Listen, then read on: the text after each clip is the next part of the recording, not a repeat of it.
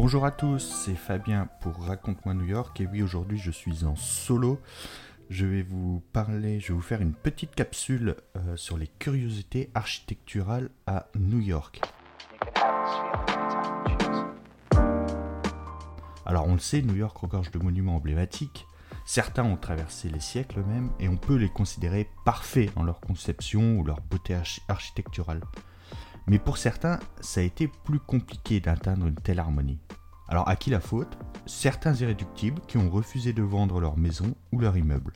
C'est ce qu'on appelle les hold out buildings ou maisons clous. On retrouve cet exemple surtout euh, en Chine ou dans des villes champignons qui ont euh, grandi euh, très très vite. on a pu voir des maisons au milieu d'autoroutes ou en plein milieu d'un de gigantesques tours d'immeubles. Alors, à New York, ça n'a pas pris cette, ampleur, mais euh, on va voir dans quelques exemples qu'il y a eu quelques petits cas. Alors, les architectes ont toujours su s'adapter au terrain, comme par exemple Flatiron Building, dont le terrain triangulaire donne cette forme si spécifique à l'un des premiers gratte-ciel de New York.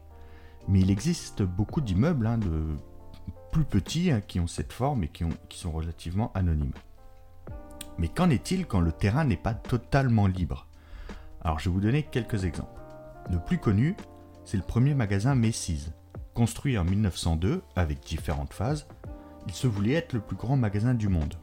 Situé dans un bloc entre Broadway et Herald Square et la 7e avenue, entre la 34e et la 35e rue, le terrain est un rectangle quasi parfait. À l'angle sud-est, au coin entre Broadway et la 34e rue, il restait un petit immeuble en briques que le propriétaire ne voulait pas vendre. Pour la petite histoire, ce propriétaire aurait été en contact avec le groupe Siegel Cooper, un concurrent de Macy's. Le magasin a donc été construit autour de ce petit immeuble. Il y a donc un renfoncement côté Herald Square. Macy's a ensuite loué ce bâtiment, puis racheté pour 1 million de dollars en 1911, ce qui correspond à peu près à 30 millions de dollars de notre époque, et donc ce carré manquant a fait la marque de fabrique de Macy's et d'Herald Square avec des publicités énormes pour cacher ce petit coin. Mais Macy's n'a pas connu qu'une seule mésaventure. Dans les années 60, la marque décide d'ouvrir un magasin dans le Queens, sur Queens Boulevard. Les plans prévoient un magasin totalement circulaire, sauf que dans un coin, un propriétaire récalcitrant, encore, pas un concurrent cette fois-ci, juste une personne souhaitant garder la maison de son enfance, refuse de vendre le plan sera quasi circulaire avec juste une petite encoche pour éviter la maison. Mais il n'y a pas que Macy's. Le plus gros projet architectural de la ville n'y a pas échappé. Le Rockefeller Center a connu pareille mésaventure. Ce projet art déco construit dans les années 30 se voulait être un gigantesque centre culturel et médiatique. C'est plutôt réussi parce qu'il l'est encore.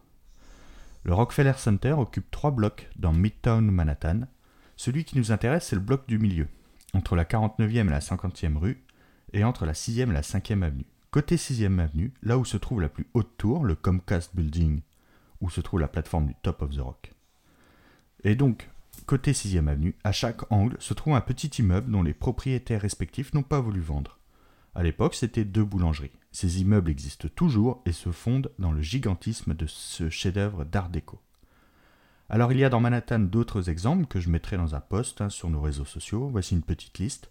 Vous pouvez aller voir le 124 Est sur la 19e rue, le 134 Est sur la 60e rue et enfin le 58 Ouest sur la 36e rue. Merci à tous, à bientôt.